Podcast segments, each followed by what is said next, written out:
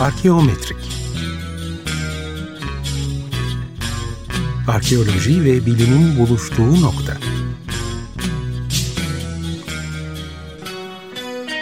Hazırlayan ve sunanlar Ümit Cevher Elmas ve Berk Gazanfer Süleyman.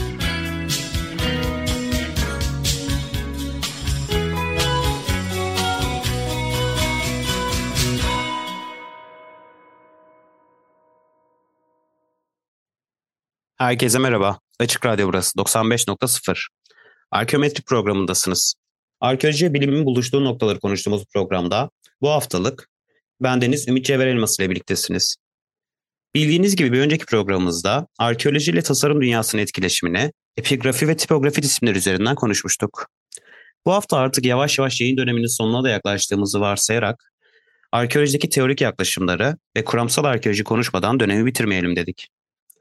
Kuramsal arkeoloji, arkeolojinin diğer konuları gibi uçsuz bucaksız bir alan olduğu için bugünkü programımıza yalnızca evrimsel arkeoloji ve kültür, kültür tarihsel arkeolojiye sığdırabildik.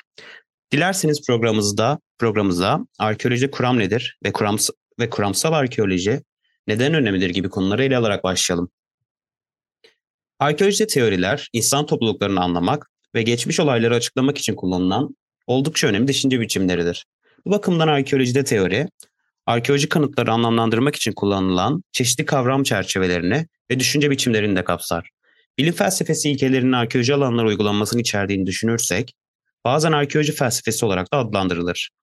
Çeşitli arkeologlar, bilginin nasıl anlaşılması ve yorumlanması gerektiğine dair farklı bakış açılarına sahip olduğunun, olduklarından ve aynı zamanda dönemin politik ve ekonomik yapısını da ele aldığımızda arkeolojik teorinin tekil bir yaklaşımdan ziyade arkeoloji içerisinde çok sayıda teorinin mevcut olduğunu söyleyebiliriz.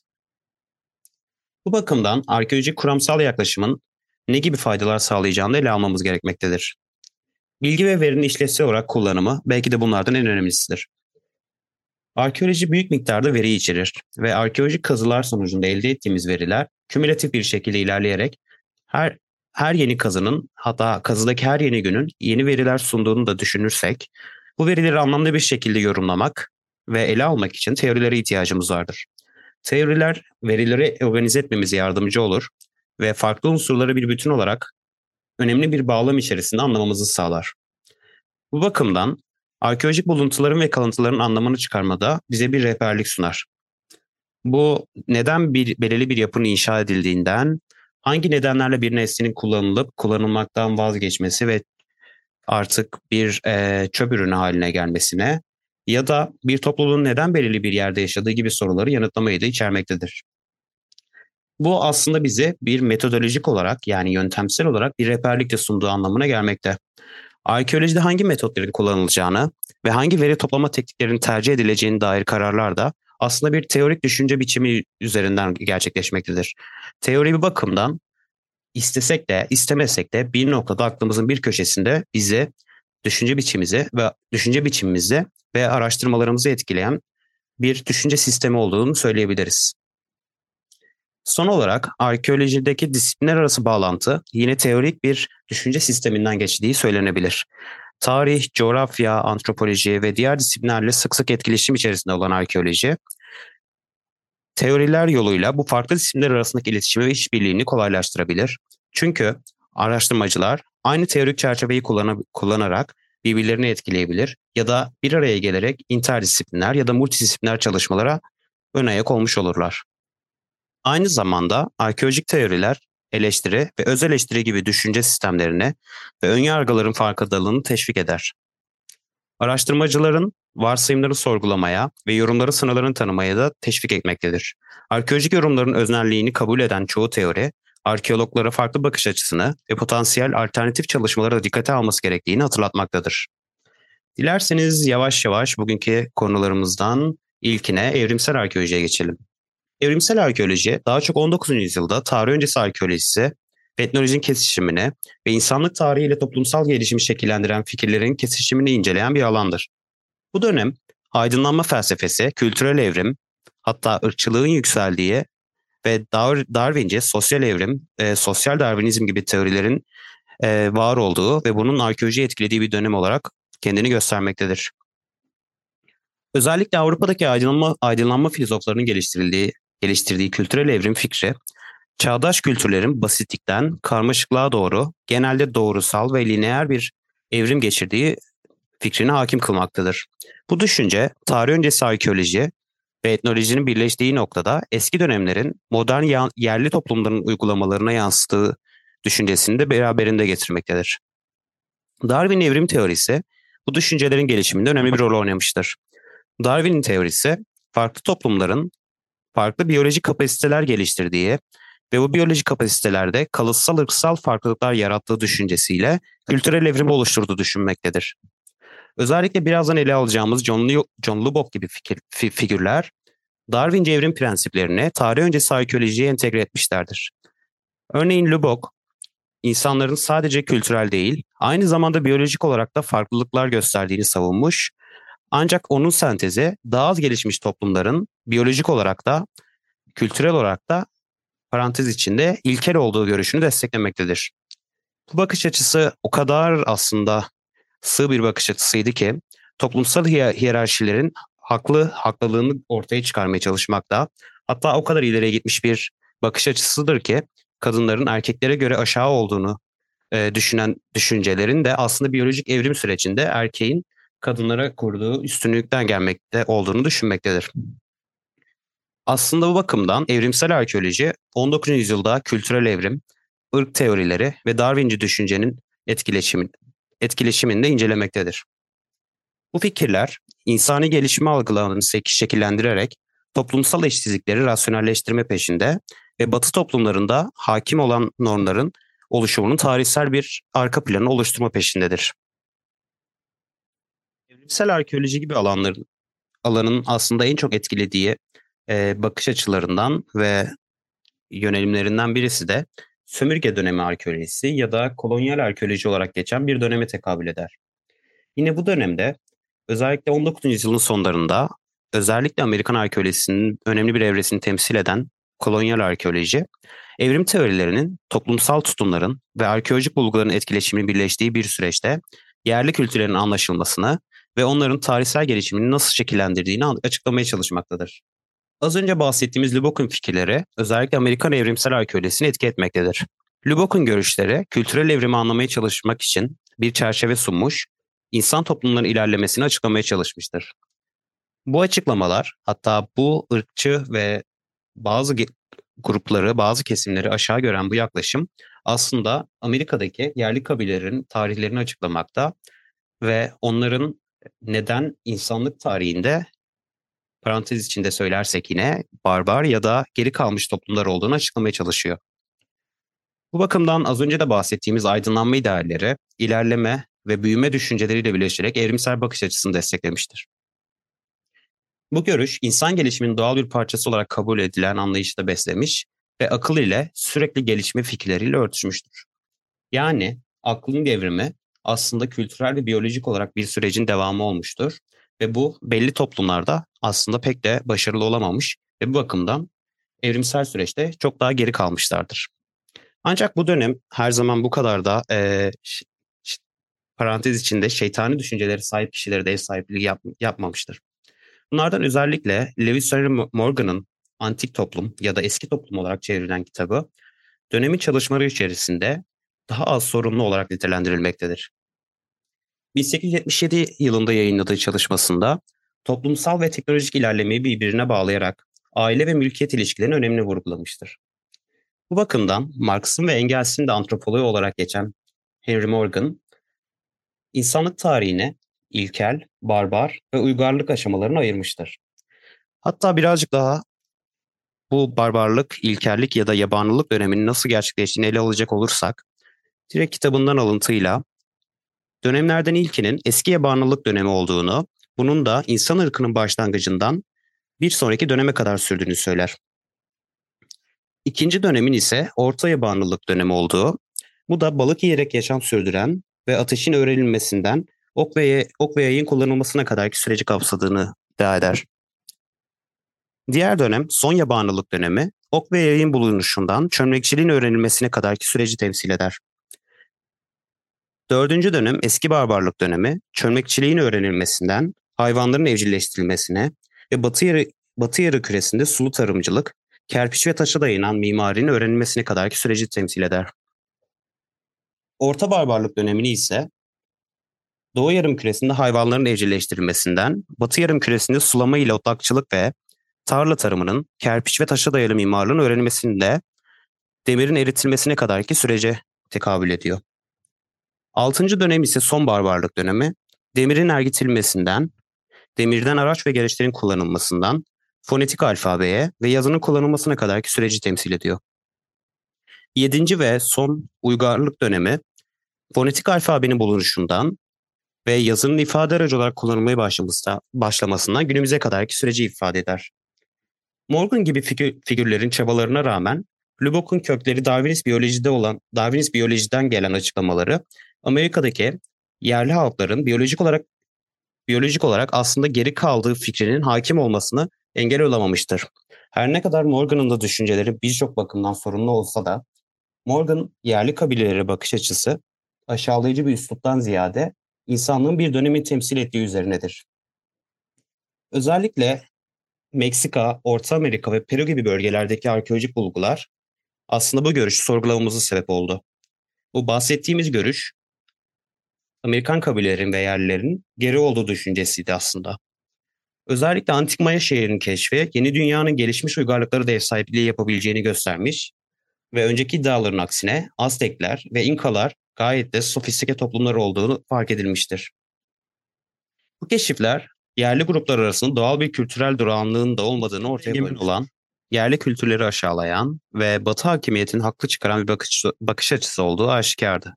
Özellikle tek çizgili evrimsel yaklaşım, tarih öncesi davranışları anlamakta önemli sınırlamaları neden oldu ve arkeolojik soruların kısıtlanmasına sebep olmuştur. Tüm bu görüşlerin yarattığı sınırlamalar aslında arkeolojiyi daha yenilikçi ve kapsayıcı yöntemlere yöntemlere sahip olmasını isteyen arkeologların bir araya gelmesine neden olmuştur. Bu dönem özellikle Amerikan arkeolojisinde yeni keşiflerin ve yeni yaklaşımların var olduğu bir döneme tekabül etmektedir. Ancak Amerikan arkeolojisini hemen takip eder bir şekilde Avrupa arkeolojisinde de gördüğümüz kültür odaklı anlatıların da var olmasına sebep olmuştur. Özellikle daha yakın, daha sonraki yıllarda bu kısıtlayıcı görüşlerin ötesine geçilerek daha çok ses getiren ve geniş bir perspektifteki verileri ele alarak yorum yapmaya çalışan bakış açıları kendini göstermiştir. Ve bu tabii ki de kronolojik sırayla ele alacak olursak kültür tarihsel arkeolojiden bahsediyorum. Kültür tarihsel arkeolojinin gelişimi önceden benimsenen evrimsel perspektiften önemli bir sapma ile işaret edilmiştir. Bu değişim kültürel değişim açıklamalarında yayılma, göç ve kültürel özgünlüğe artan bir vurgu ile karakterize edilmiştir.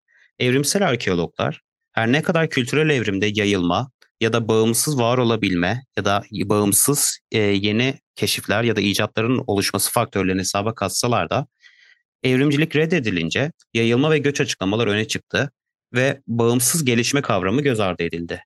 Yani artık kültürler arasında bir etkileşimin olma potansiyeli hesaba katılmaya başlandı. Bu dönüşüm özellikle Avrupa'daki sana, Avrupa'da sanayi devrimi döneminde sosyal ve ekonomik zorluklarla bağlantılı olduğu söylenebilir. Programın hemen başında da söylediğimiz gibi kuramsal arkeoloji ve arkeolojideki farklı teori ve yaklaşımlar aslında ekonomik ve politik olaylarla da oldukça ilişkili olduğunu hatırlamamızda fayda var.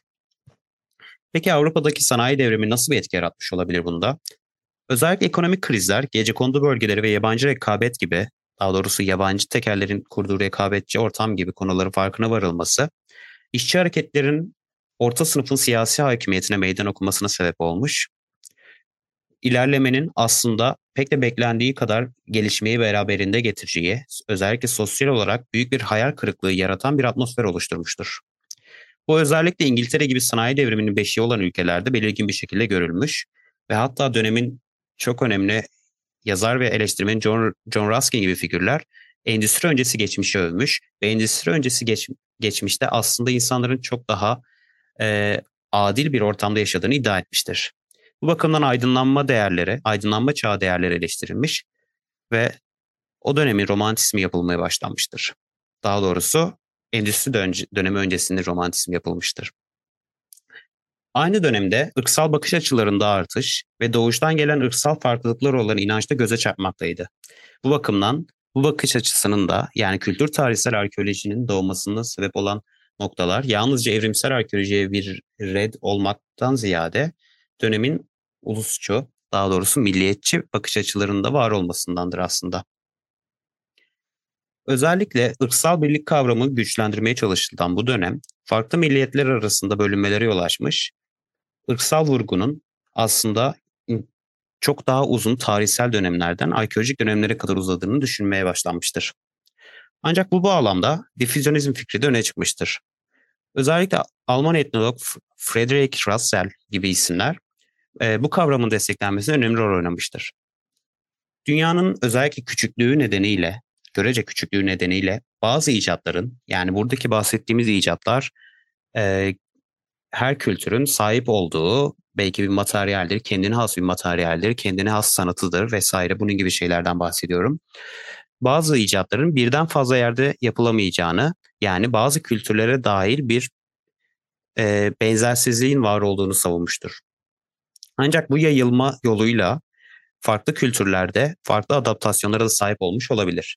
Yani yayılmanın kültürel değişimde rol oynadığını ve benzer kültürlerle karakterize edilen kültürel alanların da oluşmasını oluşmasına katkı sağladığını belirtilmiştir.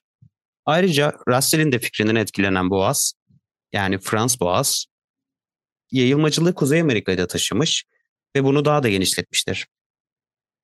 Kültürel evrim kavramını başta reddederek kültürel göreceliğe ve tarihsel olarak her de her e, topluluğun kültürel olarak bir özgünlüğü olduğunu vurgulamış ve benzersizlik bakış açısını sağlamış, savunmuştur. Frans Boas'a göre kültürler kendi yayılma tarihleriyle şekilleniyor ve bu kültürel gelişimdeki düzenliliği kavramanın da karmaşık bir biçim olduğunu söylemektedir. Diğer taraftan Grafton Ellis Smith, William Perry ya da Lord Raglan gibi akademisyenler tarafından savunulan bir değer kavramda hiperdifüzyonizm kavramıdır. Buna göre insanlar doğuştan primitiftir, yani oldukça ilkel bir canlıdır ve bağımsız olarak bir şeyleri icat edemeyecek kadar gelişkin bir biçime geldiğimizi savunmaktadırlar. Bu bakımdan uygarlığın var olması ve bugünkü, daha doğrusu dönem o dönemdeki ilerlemenin var olması tesadüfi bir sonuç olarak var olmuştur. Ancak arkeolojik kayıtlar bu kadar geniş kapsamlı bir açıklama için çok da yeterli bir destek sunmadığı için bu hiper yayılmacı görüşler çok da kabul görmemiştir. Özetle evrimselden kültür tarihsel arkeolojiye geçiş, arkeolojik düşüncede önemli bir değişime işaret etti. Burada var olan odak, kültürleri evrimsel açım olarak görmek yerine onları yayılabilen, göç ve tarihsel koşullarla şekillenebilen, benzersiz varlıklar olarak anlamaya anlamaya doğru bizi bizi bizi itmiştir. Bu değişim insan yaratıcılığına yönelik artan karamsarlıktan ve ırksal etnik farklılıklara artan vurgulan, vurgulardan da etkilenmiştir. Özellikle arkeologlar kültürel değişimleri giderek artan bir şekilde fikirlerin yayılması ve göçle ilişkilendirmiş ve bağımsız gelişme kavramını ya da bağımsız icat yapabilme kavramını kültürel dönüşümleri açıklamada birazcık daha geri planda tutmuştur. Arkeolojide kültür kavramını birazcık daha derinlemesine işlemeden ve belki de bahsettiğimiz dönemin en önemli figürlerinden birisi olan Gordon Child'ı konuşmadan önce kısa bir ara verelim. Arayı, arada Louis Prima'nın aslında çıkardığı bir şarkı olan Civilization Bongo Bongo Bongo adlı şarkıyı dinleyeceğiz. Ancak Louis Prima yerine The Andrews Sisters ve Danny Kaye tarafından seslendirilmiş halini 1947 yılında seslendirilmiş halini dinleyeceğiz. The Andrews Sisters ve Danny Kaye'den Civilization Bongo Bongo Bongo adlı şarkıyı dinledik. Şarkı aslında dönemin Batı medeniyetini en üst ulaşılması gereken en üst nokta olarak gören bakış açısına karşı önemli bir eleştiri. Şarkı sözlerini kısaca bir göz atacak olursak, her sabah bir misyoner neon bir tabelada yayınlar. Yerli nüfusa medeniyetin iyi olduğunu söyler. Ve üç eğitimli vahşi bir bambu ağacından haykırır. Medeniyetin benim görmem gereken bir şey olduğunu. Bu yüzden bongo, bongo, bongo. Kongo'dan gitmek istemiyorum. Hayır, hayır, hayır, hayır. Bingo, bangle bungle. Ormanda çok mutluyum. Gitmeyi reddediyorum. Parlak ışıklar, takma dişler, kapı zilleri, ev sahipleri. İstemiyorum. Net bir şekilde belirtiyorum. Onu nasıl ikna ederlerse etsinler, burada kalacağım. Bu harika şarkı sözleriyle yavaş yavaş kültür kavramının Avrupa'da nasıl tezahür ettiğini ve ırkçılık daha doğrusu farklı ülkelerin milliyetçi söylemlerinde nasıl yer aldığını ve giderek ırkçı yaklaşıma da sebep olduğunu ele alıp daha sonrasında bunlardan tamamen bağımsız çok daha farklı bir bakış açısını sunan Vera Gordon Child'ı konuşalım. Kültür tarihsel bir yaklaşımın gelişimi her ne kadar arkeolojiyi şekillendirse de bu disiplinin aslında doğal bir sonucu da değildi. Bu bakımdan Kuzey ve Orta Avrupa'daki bunun yansıması görece milliyetçi ve ırksal odaklanma üzerine olmuş ve arkeolojik kültürlerin yorumlanması tarihle birlikte arkeolojik ve e, arkeolojik bir arka planında milliyet milliyetin oluşmasında bir önayak olduğunu savunulmuştur. Bunlardan özellikle Gustav Kosina, Alman milliyetçisi Gustav Kosina, kültür tarihsel arkeolojinin gelişiminde önemli bir rol oynamıştır. Kosina'ya göre kültürlerin etnik kimliği yans, kültürler etnik kimliği yansıtmış ve maddi kültür etnik kökenle ilişkilendirilmiştir. Bu bakımdan arkeolojik kültürler büyük etnik gruplarla, bireysel kültürler ise bu grupların içindeki kabilelerle uyumlu olmak zorundadır. Kosina, eski Almanları İskandinavik grubu, grupları ile ilişkilendirerek kültürel yayılmanın göçlerle gerçekleştiğini iddia etmiştir.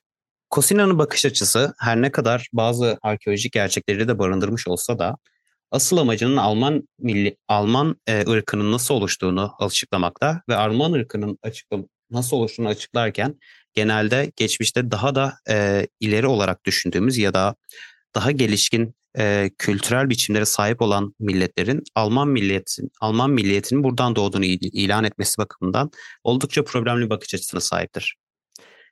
Diğer taraftan dönemin yine önemli e, kişilerinden biri hatta arkeoloji dünyasının belki de gelmiş geçmiş en önemli isimlerinden biri Vera Gordon Child. Yine kültür tarihi yaklaşımını ele almış ancak arkeolojinin yeniden şekillenmesine büyük bir öncülük yapmıştır. Arkeologların geçmişi geçici bir perspektiften ziyade mekansal bir perspektiften görmelerini sağlamış, bu alanda önemli bir dönüm noktası oluşturmuştur. Ancak Child'a göre kültür kavramı e, Polonyalı arkeolog Leon Kozlowski'nin de etkisiyle muhtemelen Alman filolog ve arkeolog Kosina'dan almış ancak Child, Kosina'nın bu kavrama atfettiği ırksal çağrışımları kabul etmemiştir. Bu bakımdan Child'ın kültür tarihsel modeli olan bağlılığı daha çok e, kültürü açıklarken arkeolojik bir tanım yapılması ve bunun belirli bir bölgede tekrar eden çanak çömlekten tutun, alet, süs eşyaları, cenaze törenleri veya barınma stilleri gibi birçok yönü olduğunu, bu bakımdan kültürleri sadece ırklara atfetmenin oldukça problemli bir bakış açısı olduğunu göstermiştir. Aynı zamanda birbirine çok yakın ya da aynı olarak gördüğümüz kültürel materyallerin de aslında farklı kültürel yerleşimlere, farklı kültürel olgulara sahip farklı toplulukların bir arada yaşayabileceğini, hatta birbirlerinden bağımsız yaşasa bile birbirleriyle etkileşim içerisinde olduğunu göstermiştir. Bu bakımdan e, herhangi bir ırksal alt tonun var olduğunu red, var olduğunu reddetmiş. E, aynı zamanda arkeolojik kültürleri biyolojik ırklarla ilişkilendirmeyi çok büyük bir e, eleştirel yaklaşıma sahip olmuş ve dönemin Nazileri de dahil olmak üzere milliyetçilerin arkeoloji kendi amaçları için kötüye kullanma girişimlerine karşı büyük bir savaş açmıştır.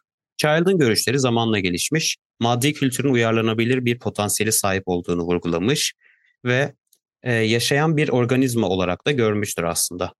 Arkeologların daha sonra özellikle Colin Refrim gibi e, çok önemli bir arkeolog olan e, Colin Refrim gibi insanlar tarafından da kültürlerin aslında maddi kriterlere e, dayalı olarak öznel bir sınıflandırmaya da sahip olacağını, kültür yorumunun öznel bir e, yorum da olabileceğini göstermiştir.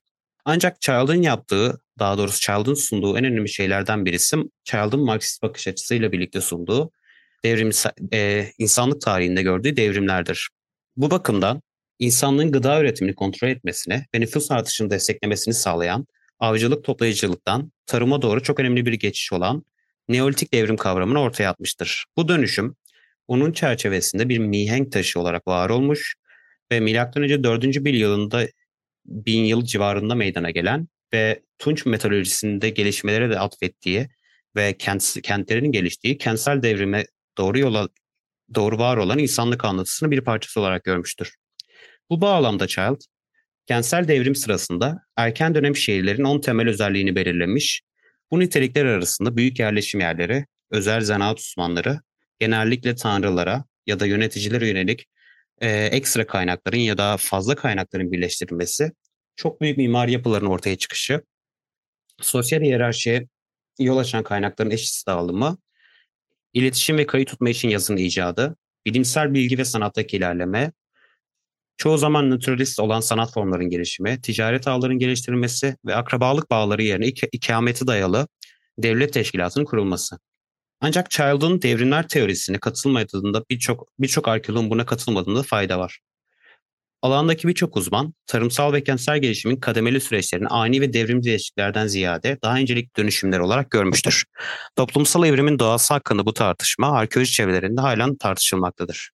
Ancak her ne kadar e, hem dönemin arkeologları hem de günümüzdeki arkeologlar Child'ı e, bu kadar e, devrimci, daha doğrusu devrimsel e, geçişlere bakış açısına sahip olduğunu düşünseler de aslında Child e, kendini yaratan insan ya da insan kendini yaratır diye çevrilen Türkçe kitabında bunlar sadece insanlığı geri dönüşü olmayacak bir şekilde etkilediğini ve bunun aslında aşamalı bir süreç olduğunu da vurgulamıştır. Ancak bu kısmı e, genel olarak Child'ın e, en çok ihmal edilen belki de e, düşüncesidir ve bu bakımdan eleştirmeyi ter, eleştirmeyi tercih etmektedir günümüzdeki arkeologlar. Konumuza dönecek olursak, kültür tarihsel yaklaşımın değeri, arkeolojik kayıtlarda maddi kültürün tarihsel gelişimini izleme yeteneğini sunmakta, sunmak, sunmasından gelmektedir. Bu yaklaşım etnik köken ve yayılmacı açıklamalar yerine tarih öncesi kültürlere anlam amacına odaklanmış, dönemin evrimsel bakış açısını bir bakıma silip süpürmeye çalışmış. Ancak her ne kadar bundan kaçmış olsa da Child örneğinde gördüğümüz gibi bazı büyük anlatılar ve bazı bireyselliklerin ihmal edildiği de görülmüştür. Ne yazık ki bu haftalık bize ayrılan sürenin sonuna geldik. Bugün kuramsal arkeolojide evrimsel ve kültür tarihsel arkeoloji konularını ele aldık. Herhangi bir soru, geri bildirim ve öneriniz varsa bizlere arkeometrik.gmail.com'dan ulaşabilirsiniz. Bizi dinlediğiniz için çok teşekkürler. 15 gün sonra yine aynı saatte buluşabilmek dileğiyle. Şimdilik hoşçakalın.